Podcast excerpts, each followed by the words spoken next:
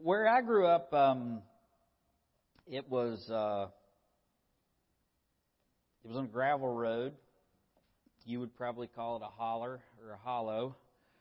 There was about 11 houses of it. There were three boys that lived on the mile-long road, about my age. There were also two girls, and we lived in a community that you could get from point A to point B, from one person's house to another, in about 15 or 20 minutes, so not really that far apart. And as kids, over the summer and on the weekends, we would find ourselves playing football or kickball or some other backyard sport.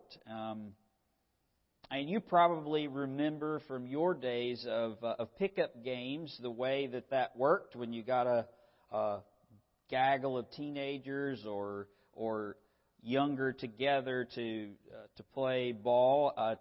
Teams were chosen by two captains, and usually the two captains were either the best players or whoever owned the yard that you were in. You know, there was some distinction there. And we'd all line up, and the captains would choose their team one player at a time. And if you were a mediocre player like me, you felt the pressure build watching the pool of players get smaller and smaller while you remain unpicked. Put me on a motorcycle or in a tree stand, and I could hang with the best of them, but I was not the best athlete. Played a lot, but that's about it. There was also the ultimate shame. You remember the ultimate shame, being the last one left, right? And you don't even get picked if in that case. If you're the last one left, the other team just has to take you. I mean, they don't even say, okay, I'll pick him. I mean, you're just there, and it's like, all right, you get him, right? I mean, the captains at times even maneuvered to see who would pick first. They count, okay, man, I don't want him. I want to make sure you get him, so I'm going to pick here and move on down the line. What fond memories of childhood, right? We even played opposite at times, where the opposing captain gets to assign the other captain's team. Now, that's fun. And of course, the goal there was to try to stick the other guy with the worst players possible, so the worst guys go first to begin with, and it was so that he would lose. In either case, after the teams were divided up,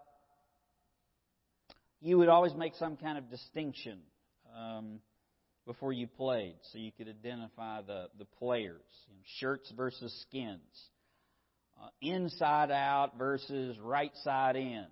You'd take your shirt off and turn it inside out.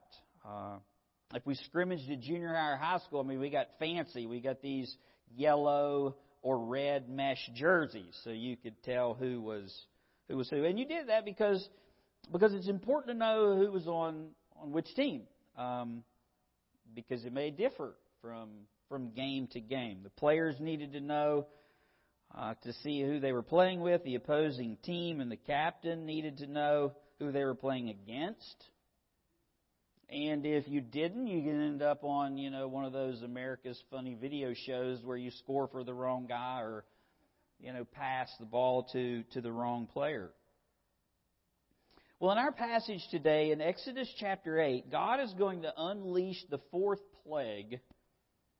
And in doing so, He's going to make a distinction. He's going to make a distinction between His people and Egypt's people, His people and Pharaoh's people. He's going to draw this clear line using a plague to distinguish between the two groups, their land, their animals and property, and most importantly, their God. It won't be a uniform that is going to mark the difference in our passage. It will actually be a judgment that will mark the difference between the children of Israel and the people of Egypt. The plague will not touch 1 inch of Goshen, which is where Israel was located. One Israelite. And in contrast, there will not be a single Egyptian citizen, animal, or home that's not utterly consumed by the plague. Unlike the example of our sports teams and what you may remember growing up, God doesn't do this so He can get the best players in order to win, or so He can tell who's on whose team. He already knows who you worship and who you follow, just like He knew Israel and Egypt. And He's already shown us in Genesis, He doesn't put the best and the brightest on His team, does He? Just look in the mirror, right? If God were the proverbial captain of our example, and He was picking a team, He would start with the last guy, the worst guy first. He would pick an impossible-to-have Isaac over a let's-help-God-out Ishmael. He would pick a weaker Jacob over a stronger Esau. He would choose to save the people of Israel through a betrayed, imprisoned Joseph instead of the obvious firstborn Reuben. He would put the mighty Egyptians on His team, not the Israelite slaves who were relegated to the land of Goshen because they worshipped a god and sacrificed things that was despicable in the sight of the Egyptians. The Egyptians looked down on them because of their religious practices. You see, God loves to glorify Himself by taking the unlikely and the improbable and use them to accomplish the impossible. He takes the spiritually blind and sin-crippled and lame of this world and makes them His precious people. You might think of it this way. If you're one of God's people, you've trusted in Christ, we have the worst individual stats, but the team has the best record in the league. We're undefeated. It's like having the roster of the Bad News Bears and the record of the New York Yankees or the Red Sox, or some other greater analogy. It's amazing. And we're all living proof of that. You can think of the New Testament passage in 1 Corinthians chapter 1, 2, and 3, where God says that He confounds the wisdom of the world and the wisdom of the wise through you and through me, through the fact that we are not the best and the brightest and the most capable in the world. As a matter of fact, apart from God, we have no hope and we're nothing, and we can do how much without Jesus? Nothing, the Bible says. But with Him, we can do all things. And there's the difference. Jesus makes the difference. So today we're going to see Moses is going to teach us why God makes this distinction between His people and the world. It's very clear. He does it all the way back here in Egypt. It's very clear. It's going to get more and more defined as the plagues go along. He's going to do it whenever they go into the land. He's going to give Israel a special diet, a special law. He's going to tell them these things you can do. There are things that you can't do. You can't intermarry. You need to be separate. And that was so there would be a distinction between Israel and the world. And He does the same thing in the New Testament in the church. God defines very clearly. If you are a follower of Christ, then you're baptized into the body. You're part of the body of Christ. And if you're not a follower of Christ, you're not part of the church. You can be through Christ, but if you've never trusted in Him, you're not. He makes that clear distinction. And God's going to teach us and begin to lay a foundational truth all the way back here in Exodus chapter 8 as to why.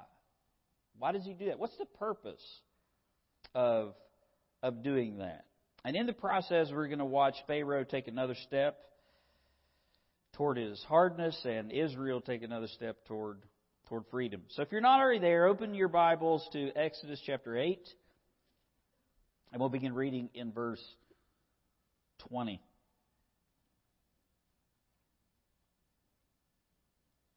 And the Lord said to Moses, "Rise early in the morning and stand before Pharaoh as he comes out to the water. Then say to him, 'Thus says the Lord, let my people go that they may serve me. Or else, if you will not let my people go,'" notice he repeats that twice, "'behold, I will send swarms of flies on you and your servants and your people into your houses.'" Notice all of those pronouns. "'The houses of the Egyptians shall be full of swarms of flies, and also the ground on which they stand. And in that day I will set apart. I will make a difference. I will deal differently with the land of Goshen, in which my people dwell, that no swarms of flies shall be there, in order that you may know that I am the Lord in the midst of all the land.'" It will make a distinction or a difference between my people and your people. "Tomorrow this sign shall be." And the Lord did so. Thick swarms of flies came into the house of Pharaoh, into his servants' houses, into all the land of Egypt. The land was corrupted because of the swarms of flies. Then Pharaoh called for Moses and Aaron and said, "Go sacrifice to your God in the land." And Moses said, "It is not right to do so, for we would be sacrificing the abomination of the Egyptians to the Lord our God." Notice, our God. "If we sacrifice the abomination of the Egyptians before their eyes, then will they not stone us? We will go 3 days' journey into the wilderness and sacrifice to the Lord our God as He will command us."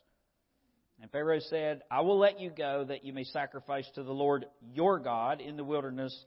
Only you shall not go very far away. Intercede for me. Pray for me." And then Moses said, "Indeed, I am going out from you, and I will entreat the Lord that the swarms of flies may depart tomorrow from Pharaoh and from his servants and from his people. But let Pharaoh not deal deceitfully any more in not letting the people go to sacrifice to the Lord." So Moses went out from Pharaoh and entreated the Lord, and the Lord did according to the word of Moses. There's that phrase again. He removed the swarms of flies from Pharaoh and his servants and from his people. Not one remained. And here is our all-too-familiar ending line. "But Pharaoh hardened his heart at this time also, neither would he let the people go." The last time, in the last plague, we saw that even if men turn a deaf ear to God's words, He can still declare Himself through His works. The Lord is never without a witness. The plague of lice was the finger of God on Egypt, and Pharaoh acknowledged God's power with the frogs, and now the Egyptian priesthood acknowledges God's power with the lice. And in plague 4, in this one that we're reading, the point that God is making is that He's going to make a distinction between His people and Israel's people. You notice I pointed out to you all of the pronouns and the new information that's there. And while surely God loves the Egyptians as well as the Jews, it's actually His love that leads Him to make that distinction. It's so people will know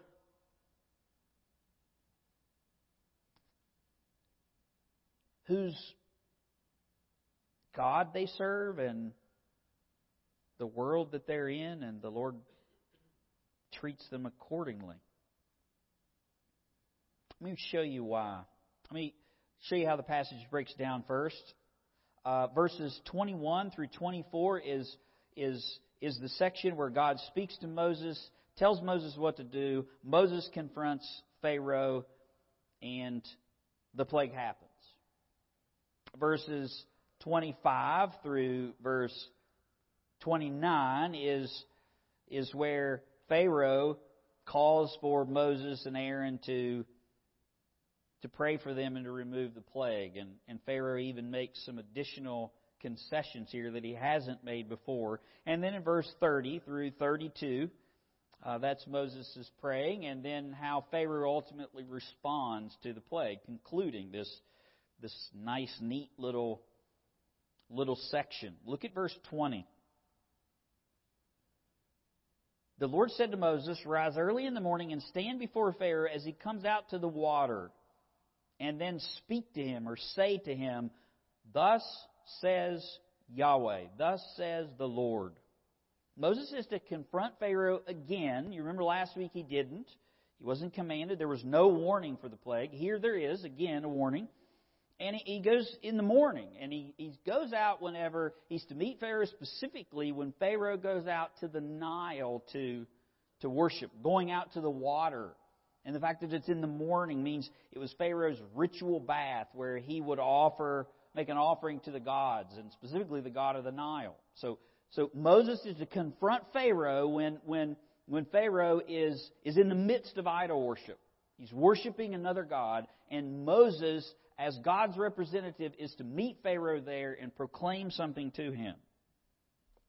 If you've not kept count, this is the sixth time Moses told Pharaoh to let God's people go. And it's going to be the sixth time Pharaoh refuses. You got this all familiar scene. Moses confronts Pharaoh. He issues the demands through Moses. "Let my people go," in verse 20, "that they may serve me." And then he tells him what's going to happen if he refuses to obey. "Or else, if you will not let my people go, behold, I will send swarms of flies on you and your servants, on your people, and into your houses." But look at verse 22. This is different. This is the first time that we have anything like this occurring in the plagues. And we've talked about how the plagues are building. They attack, each one attacks an Egyptian god, but they also build an intensity, and God will weave all of it together when he puts all the 10 plagues together, and each is going to teach something. And this is different. So you're looking for new information. And you're also looking for repetition. And I've shown you the repetition. Here's the new information. "And in that day, in the day in which I'm going to send the plague on you and your servants and your people, I will deal differently. I will set apart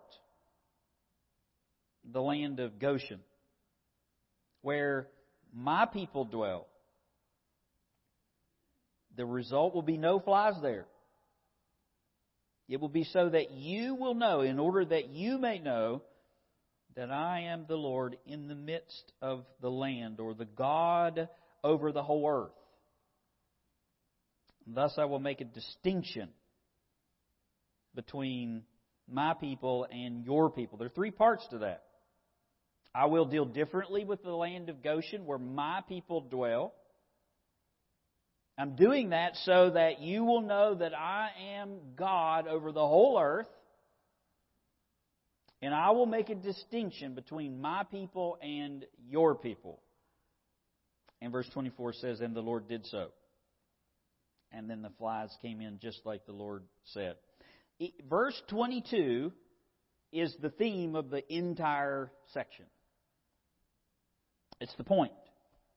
God makes a distinction in this plague of his people, and we're going to get a glimpse in verse 22 as to why he does that, but not only now, but also going forward. And just as there are three parts to that, there's going to be 3 points. And the guys are going to put it up. Number one is found in the first part of verse 22. God's dealings are different with His people. God's dealings are different with His people. Number two, God's distinction declares He is God over all the earth. Also in verse 22b in the second part. And number three, in that last statement, I will make a difference or division between my people and your people. God's division ultimately points toward eternity or something greater than just what's going on the ground here, as they say. Let's look at the first one. God's dealings are different with His people. This plague that's unleashed is flies.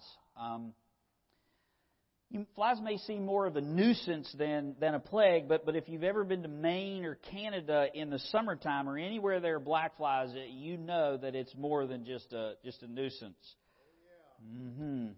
The first time I ever went bear hunting in Canada, I learned exactly what that was like. I heard about the black flies, and it's probably going to be bad, but I had no idea how bad it was going to be. There were so many flies. There was a constant hum. It was like a drone around you that you just didn't even know was there. It was like something running in the background. When we would go out, we covered every inch of our flesh. We wore mesh bug suits and gloves and nets over our heads, and even ran thermocell repellers to keep them away. And the second that you took your glove off or exposed any skin, you had 2 or 3 bites in about 10 or 15 seconds. I mean, it's miserable. The Hebrew word that's translated here in the Septuagint is a specific kind of biting fly. It was a dog fly. And they multiplied rapidly, 600 to 800 eggs at a time. And they typically, just like maybe a fly you would think of here, swarmed around dead things or rotten things like dung. And that's where they would hang out and lay their eggs. And because of that, whenever they would bite you, they would transfer bacterial infections. Some of the early evidences of anthrax and transfers of anthrax came through the dog fly. They bite humans and animals both, and they targeted the lower part of your body. So it wasn't like, like if you're out in the summer here and there's gnats around, they kind of, they like swarm around your head. They don't bite you, but they're up here. Well, these flies just went from your knees down. They targeted the lower parts of your extremities. So it's not, really easy to knock those things off or tell that they're even there if you're going about your daily business. When flies are in season, it's hard to go outdoors without some protection on your legs. Now, think of Egypt. They had no bug suits, no thermocells. It's a hot desert climate, and the normal clothing was designed to keep them cool, not to protect them from biting insects. So you've seen the pictures on Egyptian hieroglyphics. They wore those white linen types of things that almost looked like what a lady would wear at the swimming pool for a cover-up. It was knee-length. It was loose. It was tied at the waist. It left a lot of skin vulnerable. In verse 21, look at verse 21. It says that their houses were filled with them and the ground was covered. Their houses were full of swarms of flies and the ground on which they stand. And Moses describes this event as this uninundating cloud of bugs that attacks everything in their path. They're inside as well as outside. They're on man and they're on beast. Picture nowhere to escape. And when you walk, the flies are thick on the ground, and wherever you walk with bare legs and sandals, you stir up the flies that are resting on the ground, and they begin to swarm around your legs and Say, there's a nice, tasty meal. And verse 22, it was altogether different in the land of Goshen. Now, they don't have, like, instant cameras. Like, if you look for the weather this morning, you can probably log onto a website and go up on Liberty Mountain or go on whatever Bank of the James Tower, and they actually have a live picture of what the weather was like. Or if you're going to go skiing, you can go to, they'll show you the ski cam or whatever it might be. They didn't have that in this day. But can you imagine what it would have been like if the Egyptians actually had the internet and they were just covered with these flies, they're everywhere, and they pull up the Goshen cam and they see the Egyptians, there's nothing there, and they're just walking around, going about their business, no problems whatsoever. Or they were able to trek to the line of demarcation between the people of Israel and Egypt, and the flies just stop right there. It's a miraculous task. It's a miracle that the flies come. Remember, a miracle is when God suspends the norm of nature in order to intervene for a specific purpose. I mean, flies are part of nature, but He specifically intervenes, and they don't gather like this. But it's also miraculous because insects, flies can't tell the difference between an Egyptian and a Jew. The fly can't tell where, it doesn't have a Google Maps or GPS that says, okay, right here's where we stop, guys. We're only going to, feed on this side of the border. God sends the plague on Egypt, and He keeps the plague from Israel. He deals differently with the Israelites as He does with the Egyptians. Aren't you glad that God deals with you differently than what you deserve? It's all grace.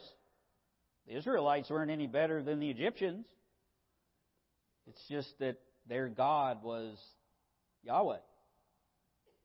And if you're a Christian, if you trusted in Christ, God deals with you as one of His own. You're the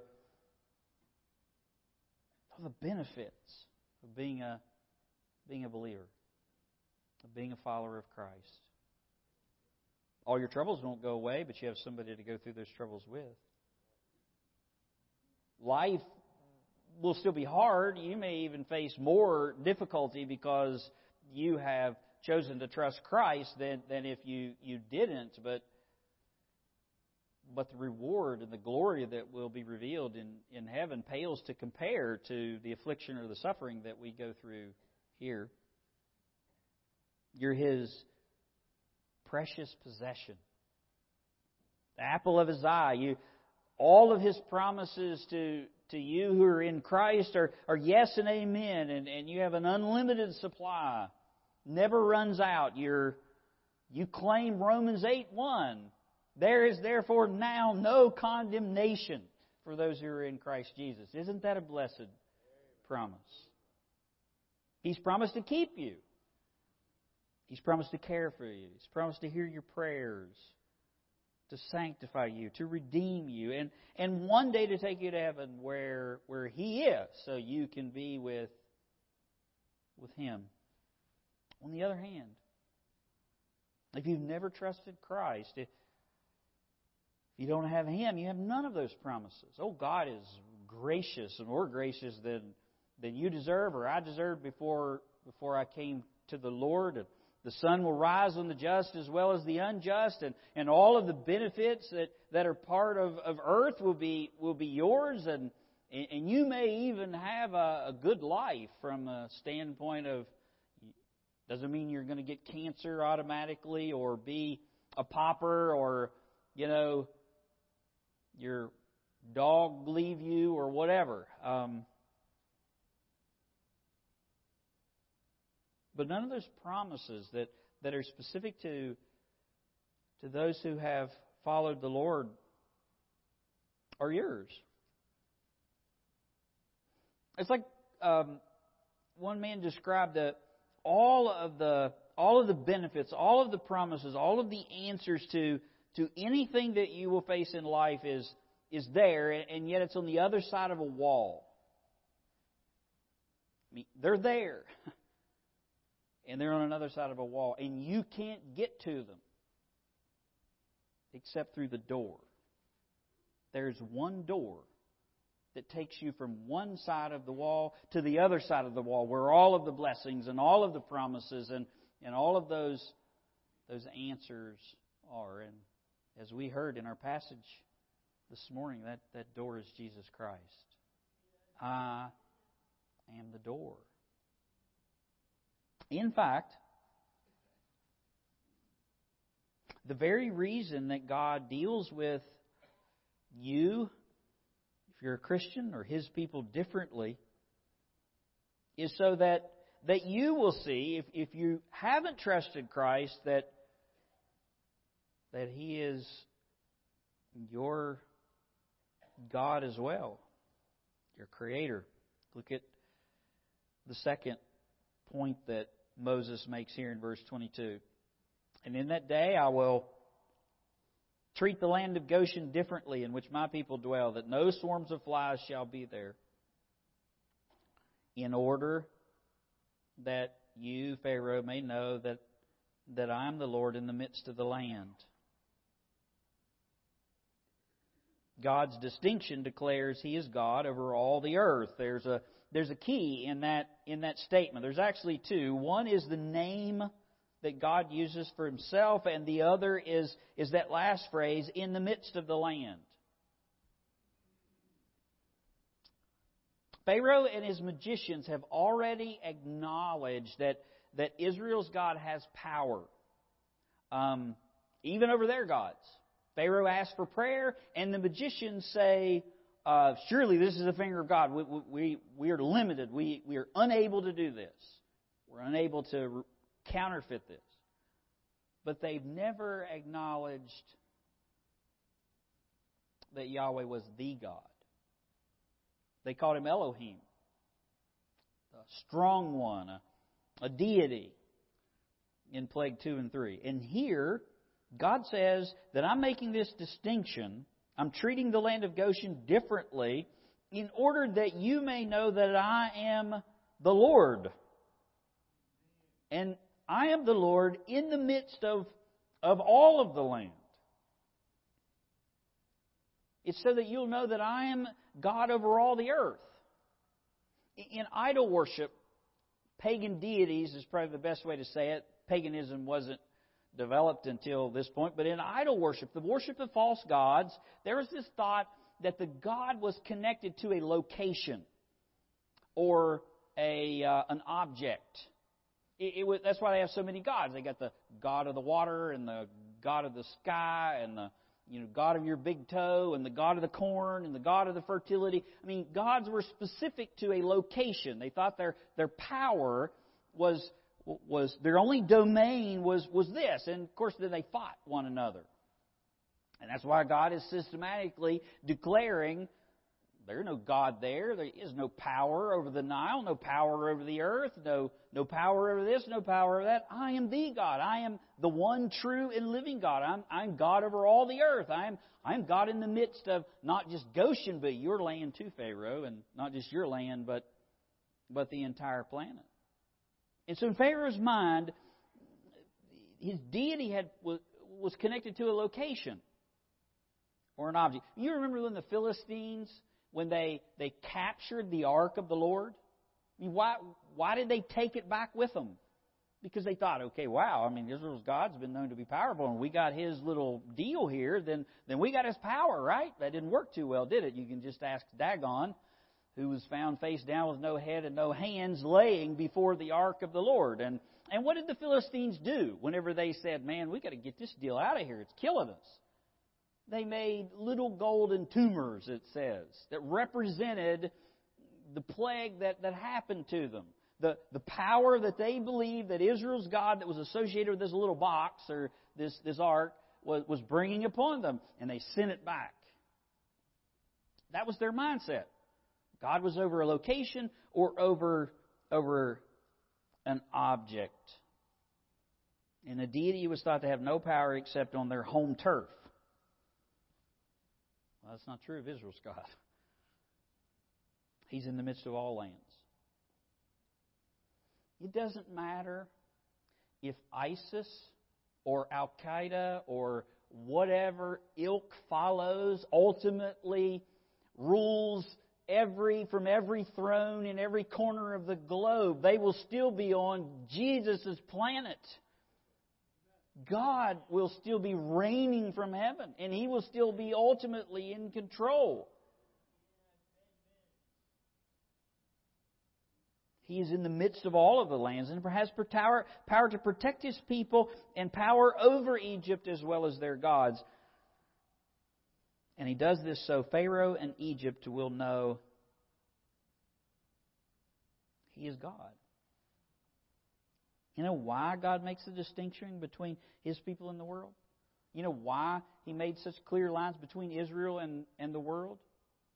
Why there's the church and people who are not in the church, and believers and unbelievers, and heaven and hell, and sinners and saints, and why that distinction's all the way through the Bible. It's not because God doesn't love Egypt or sinners or whatever else it is.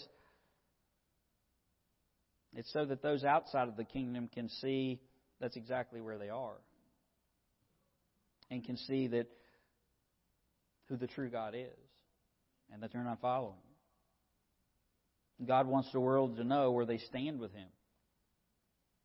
And so if they realize they're in the wrong place, then they can correct that before it's too late.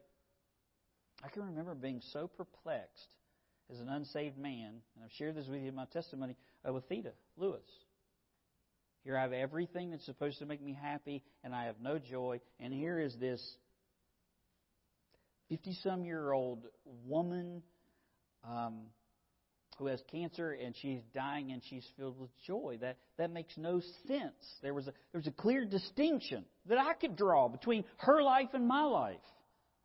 What she had and what I had. And when all of my props were removed, then I saw the need for her God. And God allows the idols of our lives to crumble before us, so we'll see that He is the Lord over all of the earth. There's no place to turn but Him. Look at verse 23. It's because this division God makes in life is the same division that will be applied in eternity. Now you got to track with me here, because God just makes a summary statement here. God's division points toward eternity. I will make a difference between my people and your people. Well, you've already said that, Lord, in multiple ways. And the Lord did so. It's a summary statement, but it's important.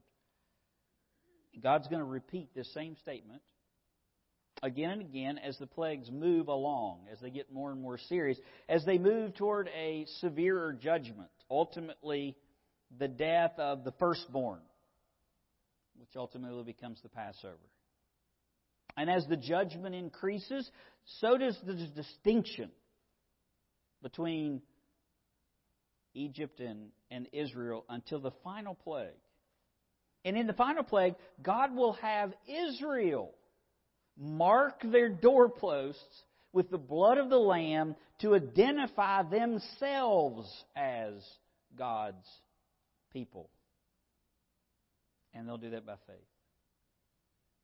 Just like Pharaoh, God will tell Israel what to do. And He will tell them what will happen if they do not put the blood on the doorposts. The death angel will come, and he will strike you. But if I see the blood, then I will pass over you, because you're my people, and you have trusted me by faith. They would believe God's word, and they would mark their doorposts. And you see this story right now, these plagues, the plague of flies, plagues of judgment and this distinction is not just to tell us what happened 4,000 years ago between Moses and Israel. It was to point Israel toward the one who was coming. That Passover was to point toward the Lamb of God, which would take away the sin of the world. And this is to point us to something coming. God makes these differences and distinctions, this division, because He wants us to understand that the division that's made in life will be the same division that will be made in death. And when that happens, it's fixed. That Israel could not, in the middle of the night, once they heard the first cry coming from Egypt before the death angel swept through Goshen and passed over the doors, when they heard the first death cry, they couldn't run out and kill the lamb and get the blood and post it on the doorpost and go back in and say, okay, I'm saved. B.R. Lakin said, show me how a person lives and I'll show you how that person dies. God says, the way that the person you follow, what you do with your life is going to follow you into eternity. And it's fixed. It's done. There's no other opportunity.